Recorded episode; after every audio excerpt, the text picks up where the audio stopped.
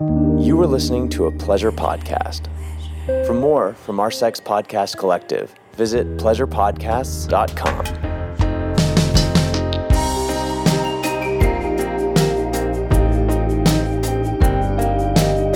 Welcome back to Private Parts Unknown. a podcast that explores love and sexuality around the world.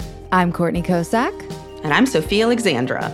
And we are introducing you to one of our favorite new podcasters, Privates. This is such an exciting day for the pod because we are talking to Emmy Olea, who has a podcast named Crumbs that Courtney fell in love with, shared with me, I fell in love with, and we were like, holy shit, We got to talk to her. this needs to happen. Yeah. So you're going to hear the trailer in just a second. We want to share that with you guys. But the podcast is so good because obviously the way that we grow up informs our relationships. And I just feel like the themes that she explores in this podcast are so universal. And the way that she explores them is so beautiful and poetic and poignant and heartbreaking in a way. Learning your worth in relationships is just such a huge concept, too. And I love that the way she interweaves her family life with her relationship life, because I think, you know, we all know that the way we were raised is essentially how we play out for the rest of our lives in our relationships. But when you connect it like she did with those threads, it becomes like even more evident. And the other thing that I think is really beautiful about the podcast is Emmy's had a hard life, mm-hmm. but that's not what you come away with at all. No. The thing that you come away with is like the incredible impact that the people who love you have on your life. Yes. And that is so beautiful. It's the transformative power of love for sure. Yes. And I think that whether it's somebody that she dates or it's her grandmother, Or her boyfriend's mom. yes. But the love is just so present and yeah, again, it's it's an outstanding piece of art. So, we are going to get into a conversation with Emmy, but first, we wanted to give you guys a little context for everything that we're going to talk about since it relates so specifically to her podcast. So, without further ado, here is the trailer for Crumbs. Enjoy. I'm Emmy Olea. On this podcast, I'm taking you on a search. A search for love. Emmy, 24, hardworking Latina, seeks cool, down to earth guy. Swipe, swipe, swipe. I think just watching these TV shows with the perfect families, that's what I wanted to be when I grew up. That traditional Mexican housewife. It's hard out there for a girl. To find Mr. Right, I've had to meet a lot of Mr. Wrongs. He'd invite me over to have dinner with his family. I knew he didn't tell them that I was transgender, and I didn't know if they knew or not. Adam said, if this question ever comes up, just deny, deny, deny. Dating as a trans woman can be complicated, but there were other reasons I felt like I couldn't always be myself. He's asking me things about my family, like, oh, you know, what do your parents do? And I'm like, oh shit, shame, right? Because my mom's in prison. So I right away start with a lie. It was like a hurricane had hit the house. Drawers were open, her safe was gone, shoes were thrown on the floor. I learned that evening, seven years old, that my grandmother was arrested for working with the Mexican drug cartel. I tried to cast myself as the perfect leading lady, but that perfect version of me is kind of a figment of my imagination. This is Crumbs, my love story. It's a show about the things we settle for and the bits of ourselves that make us who we are. Listen to Crumbs on the iHeartRadio app, Apple Podcasts, or wherever you get your podcasts. Privates, do you want to surprise your lover with the best gift ever? Well, you're in luck because Like a Kitten will ship you a gift box with all your erotic essentials, from vibrators and massage oils to robes and handcuffs. It's your one stop shop for a perfect evening. And this month, they're helping you choose your own adventure with their BYOB box, aka Build Your Own Box. You get to choose one item out of each of their six categories toys, beauty products, lubes and cleansers, games, sexy accessories, and lingerie. And within each category, you have eight or more products you can choose from, so you can build an experience that's customized to your specific desires. For example, I love the massage candles that become massage oil and you can drip them on the other person. They also have really fun ticklers. They have really nice vibrators. I mean, everything is really high quality. That's what's so cool. Like, you wouldn't expect that because, like, literally, the box only costs 79 bucks, and some of the vibrators alone cost that. So, pretty much, it's a steal. And what's extra cool is that a portion of all sales go to charities that focus on women's empowerment, education, and health so you can feel good about feeling good. And right now, Like a Kitten is offering our listeners 15% off and free shipping when you go to likeakitten.com slash private or enter code private at checkout. Just go to likeakitten.com slash private or use code private to get 15% off these incredible boxes. Likeakitten.com slash private. The link is in this episode's description. Okay, Emmy, oh my God. I am so excited to dive into Crumbs, your podcast today. Welcome to the show. Thank you. We are so excited to have you. We've both been just Binging. binging. Oh, I love that. So let's dive in. So, Crumbs is a show about the things we settle for when we're looking for love, right? I guess, yeah, explain a little bit about the show and, and how it came to be. yeah, absolutely. So, Crumbs is a show about the things that we settle for in life, not just, I think, romantically, but also the way I see it is things that we have settled for growing up along the way with our families. So, you've heard some of the mm-hmm. podcasts, you know, like I had a crazy childhood. We come from a dysfunctional type of family. And I feel like a lot of my dating stories have that I've settled for crumbs is because that's all I knew. That's all I received growing up. Mm-hmm. So it's, it's a show about the things that we settle for and the bits of ourselves that make up our, our identity. And so you join me on this quest for for love, right? Like I'm a trans woman who's sober and I'm exploring dating, what it's like, and at different phases of my of my womanhood. So we we start with like my first serious relationship as Emmy, and then we go into like the most recent one. And I think what encapsulates the show so well is you get to see the growth from one relationship to another. Looking back, and even like when I was recording, I'm like, oh my God, I was so fucking crazy. How could I settle for that? um, like, I wouldn't do that today. And that's the beauty of the podcast that it's a universal theme, which is love. We all want love in some form.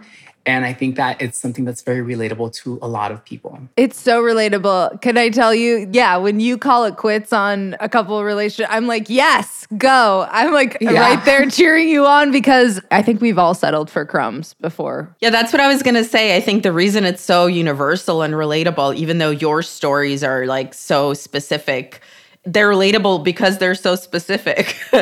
you know, all of us have had the relationship where we're like, or more than one. I mean, that when I look back in my 20s, I'm like, Jesus Christ, who Right. was that? You know?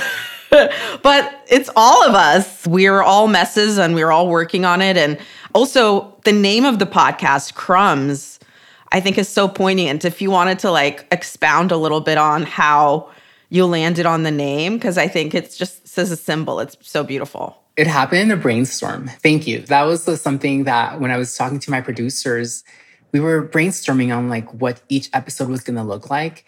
And honestly, what started off as like a fun and flirty idea, we were trying to capture like a fun mm-hmm. Sex in the City type of vibe, like dating and sexy. But then what happened is we noticed that each episode transports us back and forth between like my romantic partners and the formative moments in my childhood that impacted how I dealt with these relationships as an adult. And so we were brainstorming on the topics, and all of a sudden I said, Yeah, I've been settling for crumbs my entire life. And one of my producers said, That's it. That's the title of the podcast. So that's how it happened. And I fell in love with it. It's so beautiful. It's wonderful. And I think you just make like this great point where like settling for crumbs, like, yeah, that's not going to nourish you. And it's almost, I mean, not to make like eating the central metaphor or anything, but it's almost like you learn to feel like you deserve a whole ass meal. But it's a journey, you know? I think I said it in one of the recordings. I want the whole fucking cookie. Like, I want everything. I want the whole loaf of bread. I don't want just a fucking crumb. All of our listeners should go listen to every episode of Crumbs immediately after this is over. But let's dive in a little bit first about like, because there are some really specific things in your childhood. And then maybe we can talk about how that has impacted your dating life today. Like, uh, I'm thinking especially stuff with your mom and things like that. Yeah. So, one of the things that I don't even talk about in the podcast, which I think is important, I don't know why it just like escaped my mind when I was recording my mom had me when she was 14 years old. Oh my goodness. My dad was 16. That's crazy. So I was born to teenage parents. They didn't know what the fuck they were doing. Yeah. Right? Like what 14-year-old knows like has the life skills to to be a parent? I think it's it's a very difficult thing to be in. And shortly after I was born, my parents both became addicted to heroin. And that started their journey into like their addiction, their bottoms, whatever you want to call it. Um, they're always in and out of my life. They were either in jail, in a rehab, or just not present emotionally and physically. So I felt so much shame about who my parents were because, of course, you know, as kids, we compare ourselves to our classmates mm-hmm. and people are coming with their packed lunches and I'm not. And I see their parents being present for PTA meetings and my parents aren't. So I feel like I don't know how, it is that I left that out of the podcast. But I think, you know, you should know my mom was 14 when she had me. She didn't know what the fuck she was doing. And so my grandmother stepped in to raise me. And I talk about my grandmother a lot in the podcast because she was the only maternal figure I had initially. Right? She stepped in to raise me. She was my hero. She gave me unconditional love. And that's all I ever wanted. But then that was like taken away after, you know, when I was seven years old. I don't know how far along yeah. you are, but that was taken away. And so that just had me shuffling from house to house, from family to family. Lots of things happened to me that should never happen to a child. If you can imagine it, it probably happened. So I felt so much emotional abuse, so much, you know, I experienced some sexual abuse in some of the places that I stayed at. And that's also, that was going to go into the podcast as well. But at the time when we were recording, we were on our first shutdown and I was just isolated alone and I couldn't really dive into that at the time. I wish I uh-huh. had because we talked about what it was like for a little boy to feel like I'll love you if you let me do this to you. Oh. You know? And that was supposed to go in one of the episodes, but I, I couldn't deal with it at the time we were going through like the fucking pandemic. It was it was hard. You can always do a season two, girl. Yeah. It's always out there. Uh, well, I'm up for it. Are there plans to do a season two? You know, I haven't heard anything as of yet. Podcast is still relatively new. I would love to. I think it would be a, a great. Even my mom thought so. She's like, "Oh, this needs a season two because she knows that there were so many things that I didn't talk about that are in the book." I love that so much. Hey, if your mom wants it, let's do it. yeah. That's great. It also seems like, you know, you had so many blueprints for what not love looks like. Mm-hmm. And then it seems like your grandma was the person that showed you what love looks like. And I think the way you talk about her is so vivid about the way that she let you move your body and just expressed yourself and never shamed you for anything and was just there. I thought that was really beautiful. Yeah, this woman was my hero. She I, I looked up to her and even like when something challenging comes up today, I think like what would she do? She was the matriarch of the family. Like she was in Mexico and had a family and she caught her husband cheating on her and she said, fuck this. She moved to the US and slowly started bringing her daughters into the US. And then she met my grandfather here in the US, had my mom, and the rest is like history. That's where I came from. So this woman was a very strong woman to like stand up for herself and say, I'm not going to take this shit from anyone. I'm going to go and start a new life. And that's exactly what she did. So I, to me, she's like such a strong woman. She was such a strong woman. Mm-hmm. She's passed away, but she, she was my everything. And I looked up to her and she ordered us around. She managed our our lives. And and I thought that was so cool, you know? Like you have to remember everything that I learned, I learned from what I saw in telenovelas and what I I mimicked from my grandmother. So like deep down inside, yes, I did some crazy ass shit in my addiction and I've done some pretty nasty things, but deep down inside, like I'm a traditional Mexican housewife at heart. Uh-huh. And and I'm okay with that. That's the role that I always wanted to fill. Privates, whether it's a warm cup of tea, basking in sunlight, or listening to a sexy story, pleasure is all around us. With Dipsea, your sanctuary is waiting. Escape into a world where pleasure is your only priority. Dipsea is an app full of hundreds of short, sexy audio stories designed by women for women. They bring scenarios to life with immersive soundscapes and characters, no matter who you're into or what turns you on. Seriously, if you're into a British coworker, or hooking up with your hot yoga instructor, or even if you're a zodiac freak who just wants to have sex with a Scorpio, they got you. That's right. New content is released every week. So, in between listening to your favorite stories again and again, you can always find something new to explore.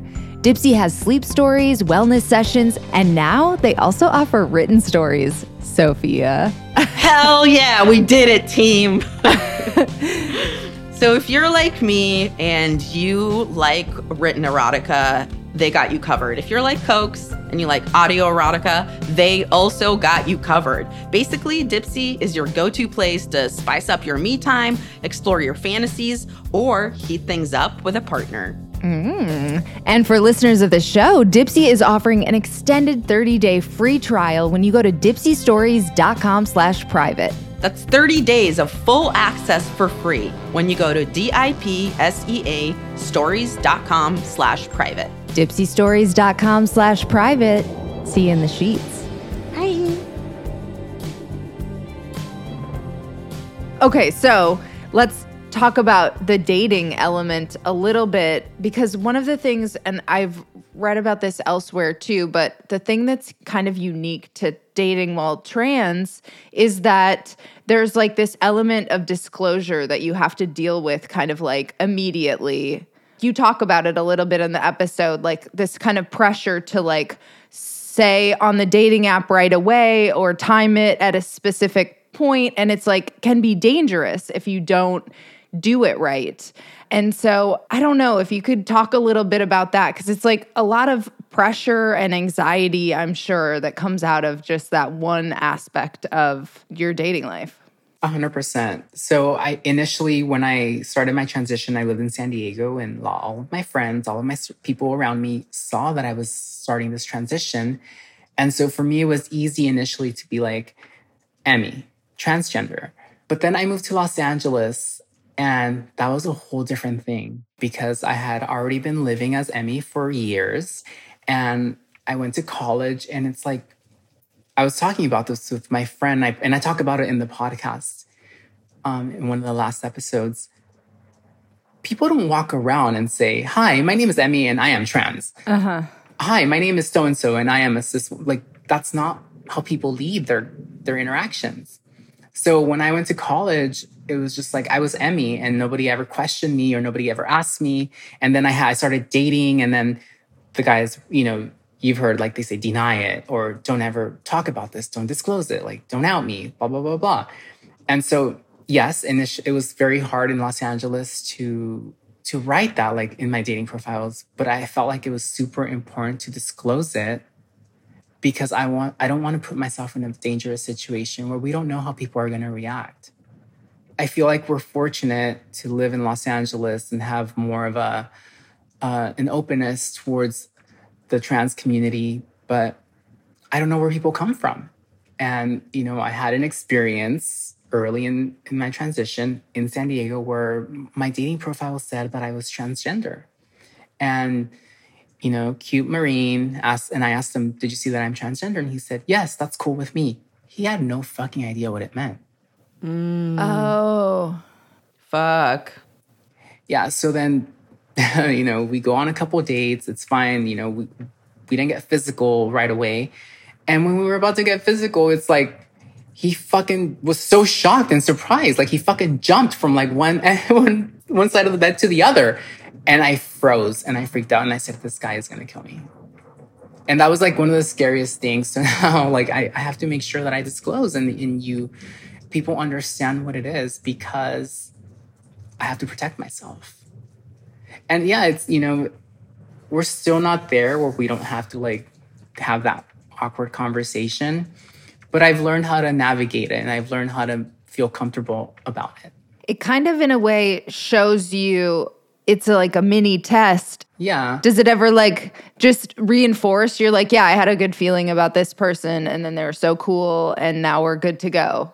I mean, it was kind of that way in your last relationship, right? Yeah. No, yeah, it was totally like that. And that's why that relationship was so important to me because I feel like someone fell in love with my soul. Someone fell in mm-hmm. love with who Emmy was. And it wasn't about like, oh, what's this? What's that? And it was just like, I fell in love with the person that Emmy is. And that was like a beautiful relationship. Yeah, where it's like not fetishization and it's not someone freaking out. And it's just like, yes, we're in this and it's cool. And that's not crumbs, that's love. right. Because we get, you know, as soon as you match someone, sometimes people are so crass and so crude. And it's like, what the fuck? Like, I'm not like your experiment. I'm not mm-hmm. your fantasy. I want you to like love me for who I am and not for like what I'm made of. Mm-hmm. So yeah, it's been a it's been a a work in progress for sure. And it's I've learned how to navigate those conversations and and set boundaries right away about what I'm looking for and what I'm not looking for. Mm-hmm. You know, there are times when I do want like a casual fling, and that's fine. It's up to me. It's like my choice to do that. I think also cis people never have to think about this. So I'm hoping like this maybe sheds a little bit of light to people that have never considered like, oh, what would it be like if I had to go into every single romantic interaction with like essentially something that could potentially be a bomb or something that could be nothing, just a package, depending on who I'm with.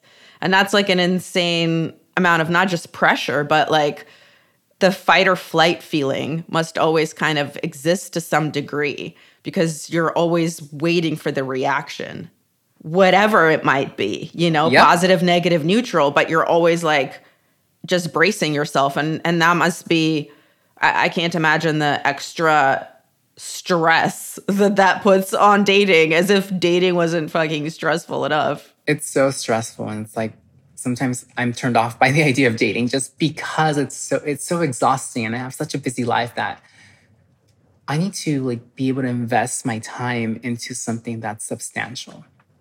Unless I choose not to, right? I have, yes. I have my moods. I mean, the crumbs name for your podcast is also very appropriate because it's like a Hansel and Gretel situation where I'm like, okay, well, I can't stop. I have to follow these all the way. That's why it's such a bingeable podcast, in addition to it being just like excellent. But um, when you get to your final relationship, I feel like it's almost like we've been watching you play this video game and we're cheering you on. And you get to the final boss and we're like, yes, she's got this. And I think what is like heartbreaking and beautiful about that story in a certain way is you never know why love happens and you never know why it stops happening. And to listen to the story where you get essentially, you know, blindsided by a person that you've been living with, a person that you felt completely vulnerable with. I think that also is a really universal experience but can you talk us a little bit through like the real time emotions that you went through when you went through the beginning, middle, and end of that relationship? Absolutely. So when I met him, I was not looking for anything.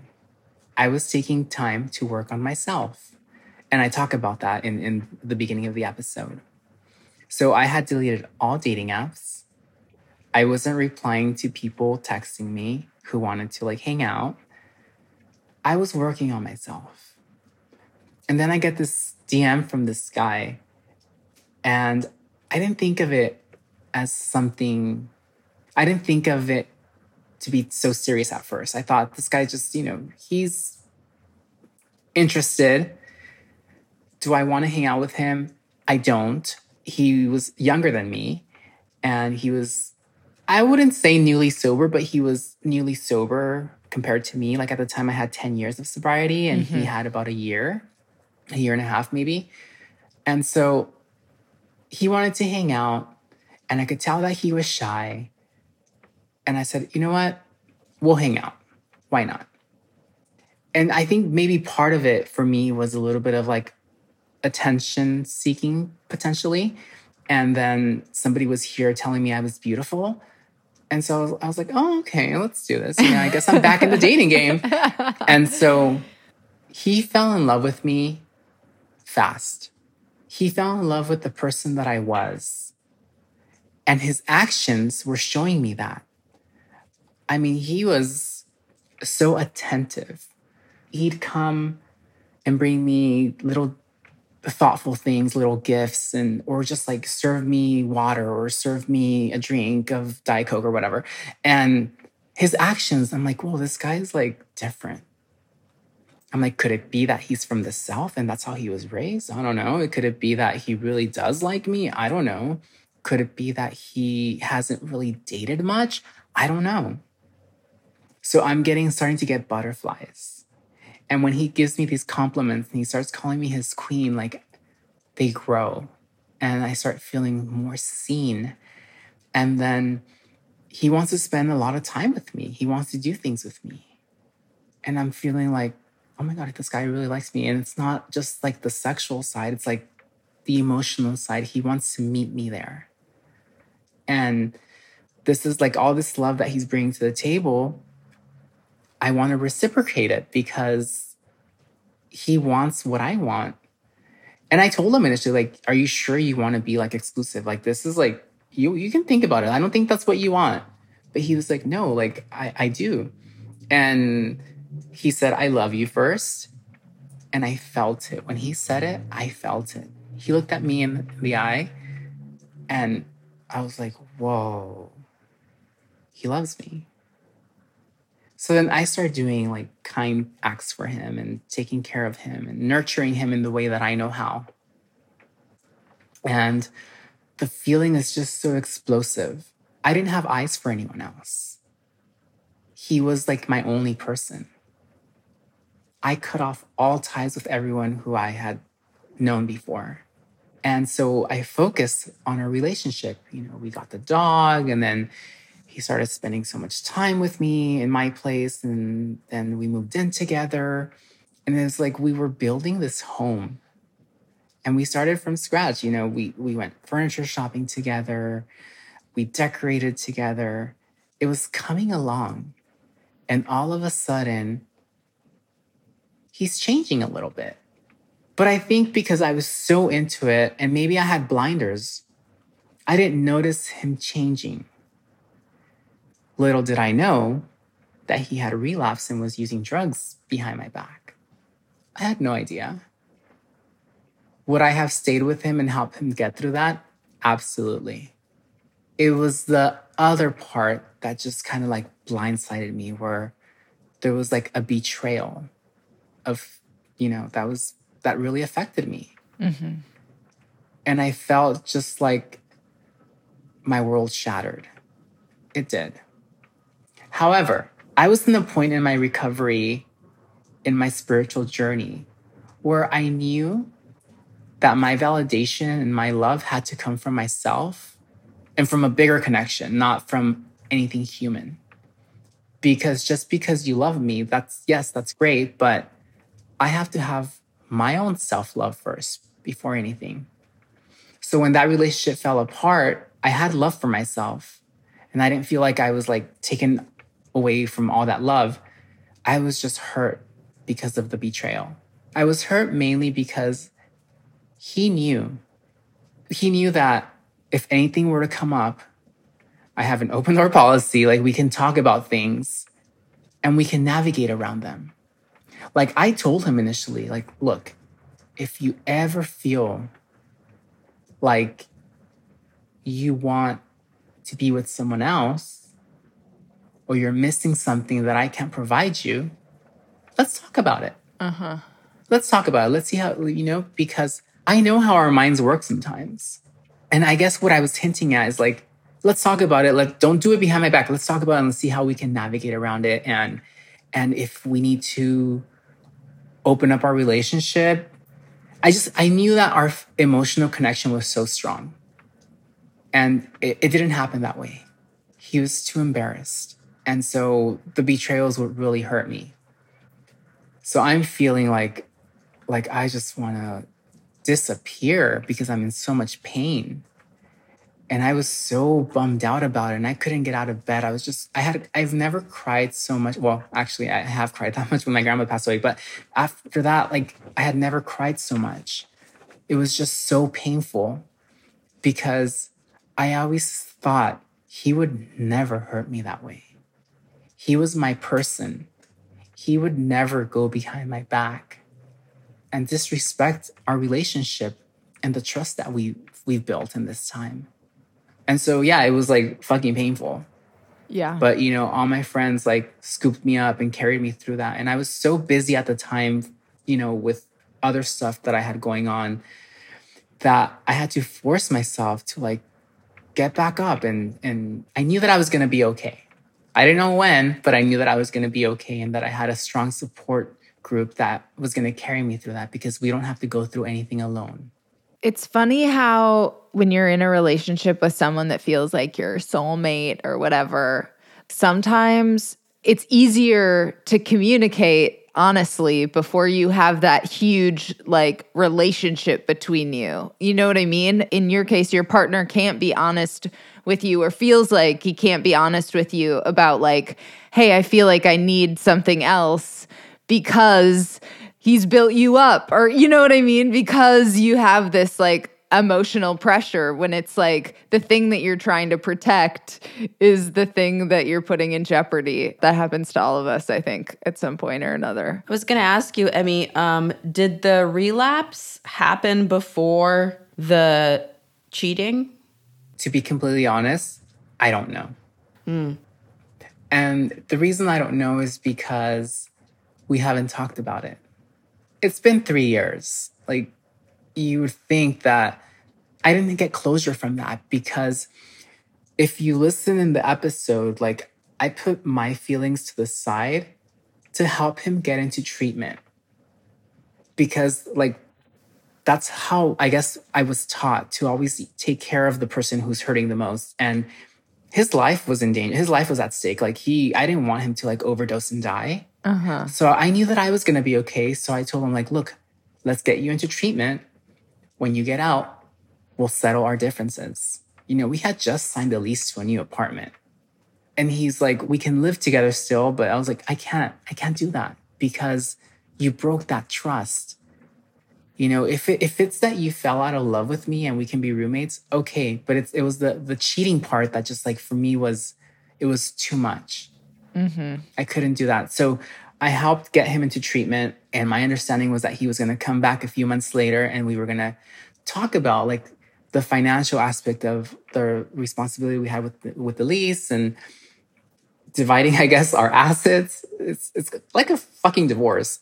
yeah, know? and dogs and stuff. The dogs and stuff. Yeah. So then, you know, I didn't hear from him from actually, I didn't even hear from him. I heard from his treatment center they called me a year and a half after he was gone and they said he wants to pick up his stuff. Remember, like he went to treatment with like a backpack. I have all his clothes here. I'm seeing it every day. His, you know, Xbox, his laptop, like everything. His car is parked downstairs at, you know, at that time. Like everything is here. So moving on from that, I, I, I couldn't because I everything reminded me of him. And, you know, it, it was hard. So then his treatment center called and they said, hey, like, he wants to get his stuff. And I got so defensive. I'm like, well, what stuff does he want? right? Because I'm thinking he's not taking the furniture, like, like all this stuff, like I'm thinking about. And then they said he just wants his laptop, his car, and his clothes. And I said, what about all the money that he owes me from like all the rent that I've paid on my own for this last year? And they said, you know what? Why don't we have him call you? And he called me. And it was like, I remember I was expecting the call and I was just like fucking scared. Cause I was mad at that point. I was angry. And so he called me and he made we made an arrangement that he would come and get his clothes and he did. He showed up and I hugged him and he looked so different. He had gained a little weight from being I guess in treatment and sober. And he was playing with the dogs and he told me like I know that I owe you an amends. It's coming. Don't worry. And he started playing with the dogs and you know I told him you can come play with the dogs whenever you want. These were his dogs too. And he's like I would love that. I'll call you, I'll be in touch. It never happened. So that, that pissed me off, you know, not maybe not the fact that he hasn't made an amends, but just like the fact that he says he's going to do something and he doesn't follow through. Mm-hmm. You know? So still today, there's just like no communication. You know, the communication is just very little. He sometimes messages me on my birthday or Christmas or something like happy birthday, Merry Christmas. And sometimes I've sent him pictures of the dogs and he loves them, he'll reply, but it's very, it's that kind of communication. You know, last time that I sent him a video of the dogs, they got into like a funny ass fight and I sent him a video of it. I got no reply. And I'm just like, all right, that's cool. But today, where I am at, I'm in a different place than I was like a, the last time that I saw him physically. I have moved on. Do you think that having a mom with substance abuse issues and being kind of constantly let down by her, do you think that prepared you for what happened with the dissolution of that relationship? Or do you think that instead it just made it twice as painful because it just threw you back to that? You know, I think in a way, because of the disappointments that I've had with my mom, with my family, I've learned to build this really tough wall, right? So when that wall gets hit, I don't break down. It's probably a character defect. I don't know. It's been my defense mechanism. So yeah, I feel like it did prepare me for these things. And a lot of people tell me, like, you have this guard up, you have this wall, and you're so hard to read. And I know that it's been a defense mechanism from all the shit that happened to me as a kid. So I, I think it, it pre- has prepared me I have been working on that because I do want to let people in. And that's the thing. He got through that wall. That, that's what made me fall in love with him. That he tore that wall down and said, let me in. Privates, have I'm you ever been super you. stressed out after a hookup because you weren't sure of what your STD status was? Oh my God, Googling like every STD known to man. Do I have this? Writing sad songs, looking up things that rhyme with chlamydia. well, you don't have to live like that because you can know your STD status. And knowing your STD status protects you and your partners. And now you can discreetly test at home with Everlywell. Everlywell at home lab tests give you physician reviewed results and personalized insights so you can take action on your health and wellness, all at an affordable and transparent cost. With over 30 tests, you'll be able to choose the ones that make the most sense for you. Food sensitivity, metabolism, sleep and stress, and thyroid are just a few of the many options. And of course, their STD test discreetly allows you to test for seven types of STDs, all from the privacy of your own home. Ugh, I love that. Here's how it works. Everlywell ships your at home lab test straight to you with everything needed for a simple sample collection. Using the prepaid shipping label, you mailed your test back to a certified lab, and in just days, your physician reviewed results and actionable insights are sent to your device. And you can share the results with your primary care physician to help guide your next steps. Over 1 million people have trusted Everlywell with their at home lab testing, including us. I recently got a food sensitivity test, and my latest test was a women's health test, and I am so excited to get the insights. And even though I'm in a monogamous marriage, it was nice to know that our STD tests were clear. And for listeners of the show who want to give it a try, Everlywell is offering a special discount of 20% off an at-home lab test at everlywell.com slash private. That's everlywell.com slash private for 20% off your at-home lab test. everlywell.com slash private.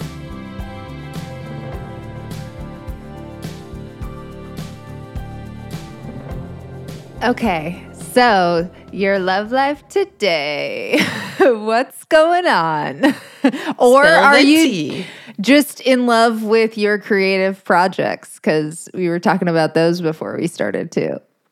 So funny that you ask. I'm back into the dating world.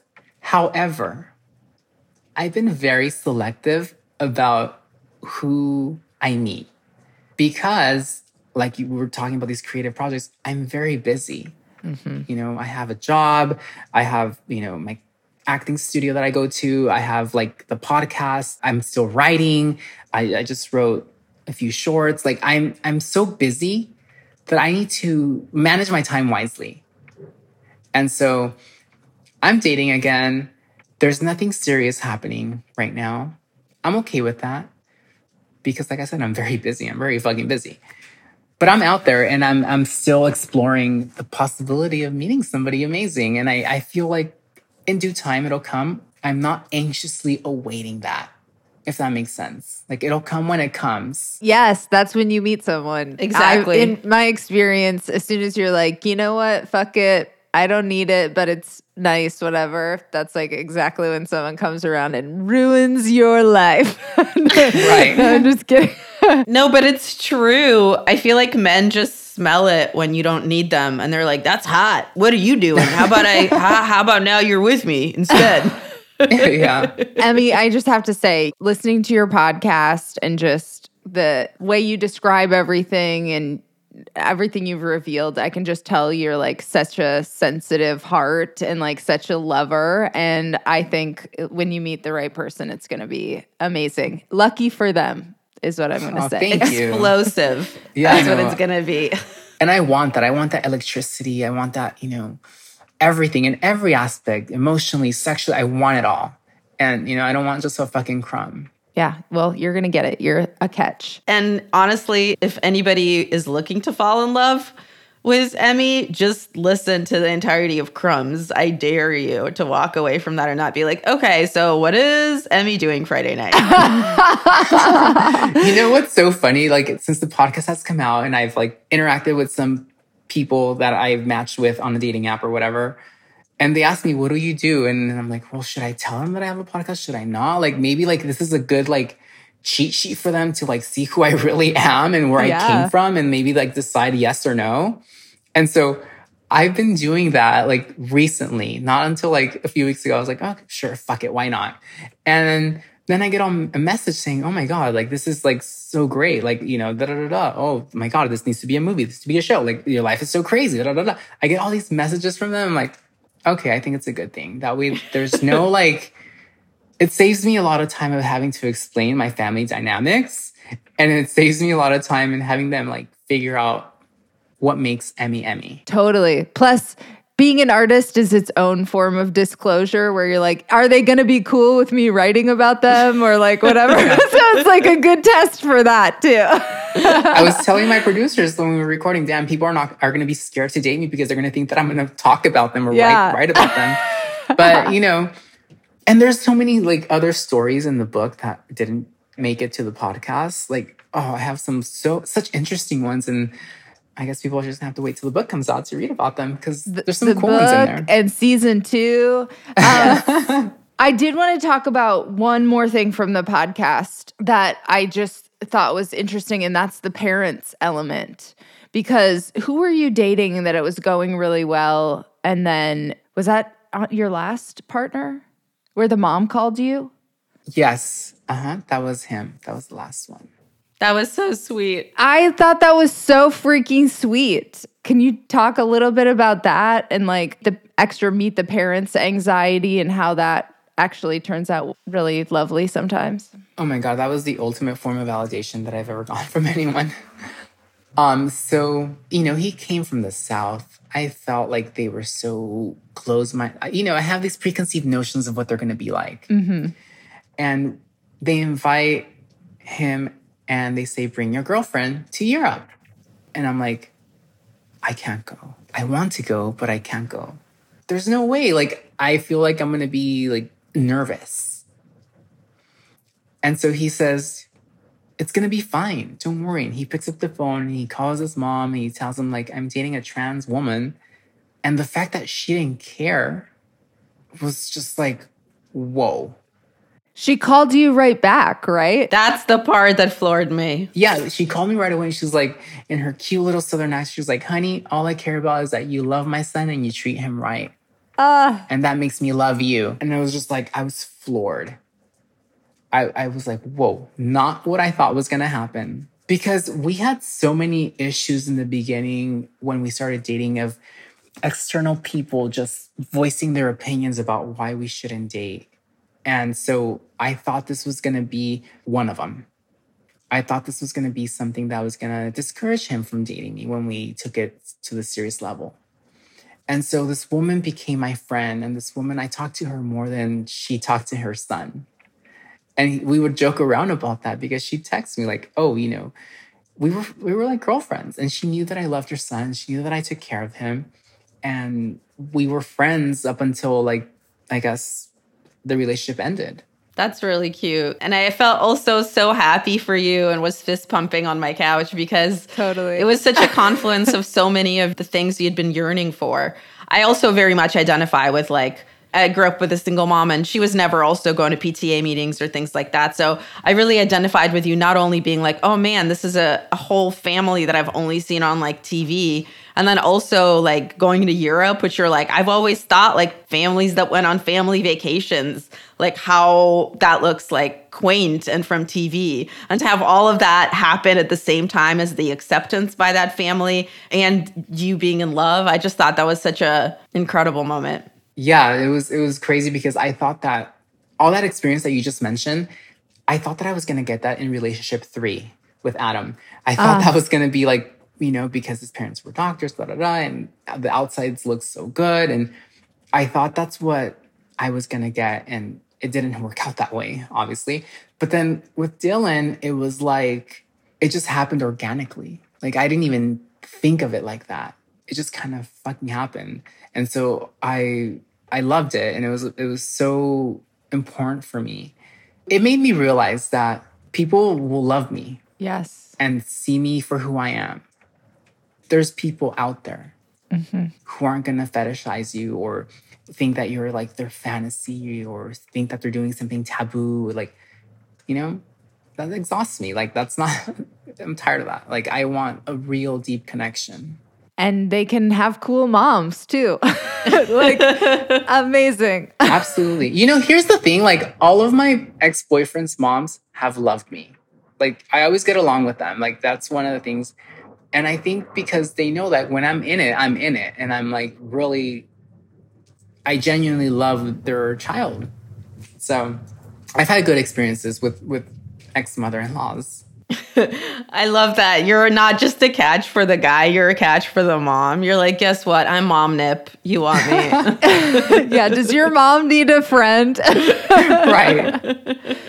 okay. Amazing. Well, we are eagerly awaiting season two. We're going to manifest that. And I cannot wait to read the book. Is there any news on when it's going to be out? Not yet. I haven't heard from my agent on anything, any recent developments. Okay. So, can you share your socials so people can follow and find out when the book drops? yeah, absolutely. It's just Emmy Olea, E M M Y O L E A 1 1 11. It's my lucky number. Emmy Olea 11 across every platform. Amazing. And is there anything else that you think we should know or our listeners should know that we didn't ask you? I don't know. I think, you know, I love this conversation that we had. I had a totally different idea of like what the conversation was going to be like. And I love that we really dove into crumbs. And I think the story is a story that's universal. You don't have to be trans to understand, to, to relate. You don't have to be an addict to understand. You know, I decided to do the podcast and it was a very scary thing to do, right? Because I felt like it could help many people. Mm-hmm. Many people who go through addiction, people who go through a transition that can be hard. It's a very difficult thing that we go through sometimes. People that have suffered like adversity in their childhood. And so I want people to know like, hang in there, it gets better, right? Because I don't talk about this in the podcast. I talk about it in my book, but I try to like kill myself so many times before, you know, oh. transitioning. and that's in the book, and I talk about that. I, I dive deeper into it, but putting my story out there was very difficult to do because I felt like I was getting naked for the world.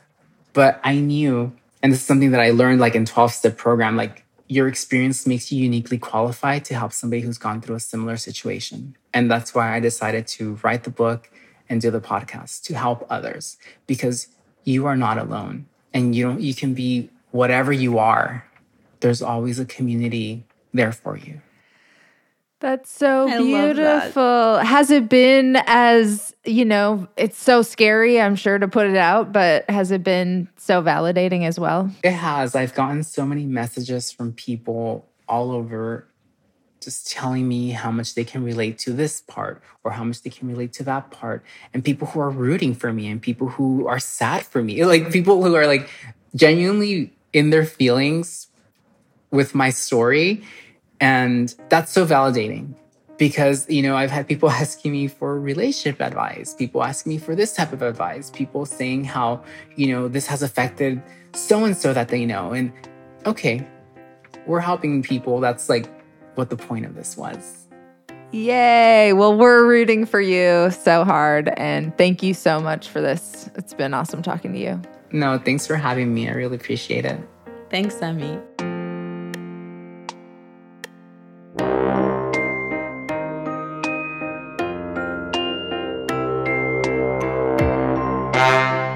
Um, that was amazing. And I also love that she was like worried about what we were going to talk about. what does that say about us, Soph? I mean, I like feeling powerful, but not in a way where people are scared to come on the pod. I know That's not what we're going I'm for." pleasantly surprised. I guess it's good if people's expectations are low. Then they're like, wow, those two dipshits really, really did it. anyway, we love Emmy so much. We actually, well, we're gonna try to be friends with her, but in the meantime, you guys should check out Crumbs, and it is so worth the listen. You guys are gonna love it. So give it a listen. Yeah, you definitely should. And if you're just already out here listening to podcasts all willy nilly, guess what? You should listen to our latest episode, which is what, Courtney? The sex lives of African women. Oh my God, that was such a good episode. I learned so fucking much. Me too. That was one of my favorites. And while you're out here again listening, you can listen to, if you haven't caught it yet, our interview with uh, Yuri Matsarski, uh, which is uh, basically one of the most like compelling interviews and an inside look at what being a civilian soldier who used to be a journalist but now has to fight to defend Ukraine is like. So check that out too. Follow the podcast at Private Parts Unknown on Instagram. If you're still on Facebook, we are at Private Parts Unknown. And on Twitter, we are at Private Parts Un. And you can follow us individually. I am at the Sofiya, S O F I Y A, on Twitter and Instagram. And I am at Courtney Kocak, K O C A K. Make sure you subscribe to our newsletter. There's a link in the description. We always try to send out little extra tidbits related to the episodes that we couldn't fit in, but we were like, ah, we want our listeners to see this. So it's a really good read. Make sure you're subscribed. Hey, Sofiya, what's that bomb ass music? This music is by our friend Amy Raasch. You should get her music on her website. That's Amy, R A A S C H dot com. This episode was mixed by Mike Castaneda from Plastic Audio. Michael, you are my Easter baby boy. I will hide eggs in your pockets.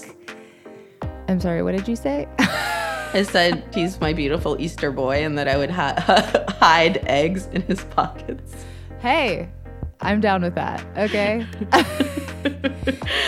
You know they're just getting weirder and weirder. I guess, yeah. Listen, shout out Mike, shout out our amazing social media queen, Holly Brown, who is super funny and a comedian. You should check her out, Holly Brown Comedy. And if you guys want to make our freaking day, head on over to ratethispodcast.com slash private. Give us a little five-star rating and review. Five stars only, please. And you guys, we are needing some new reviews on Apple Podcasts. We got a couple that we didn't love. And we just want to brush them out of the way, make sure we got all of our best reviews up top. So if you could head on over to ratethispodcast.com slash private, rate us on Apple Podcasts, rate us on whatever platform you listen to us on. It makes us feel so good. It really does. Bless you for doing this. And we will check you guys next time. Later.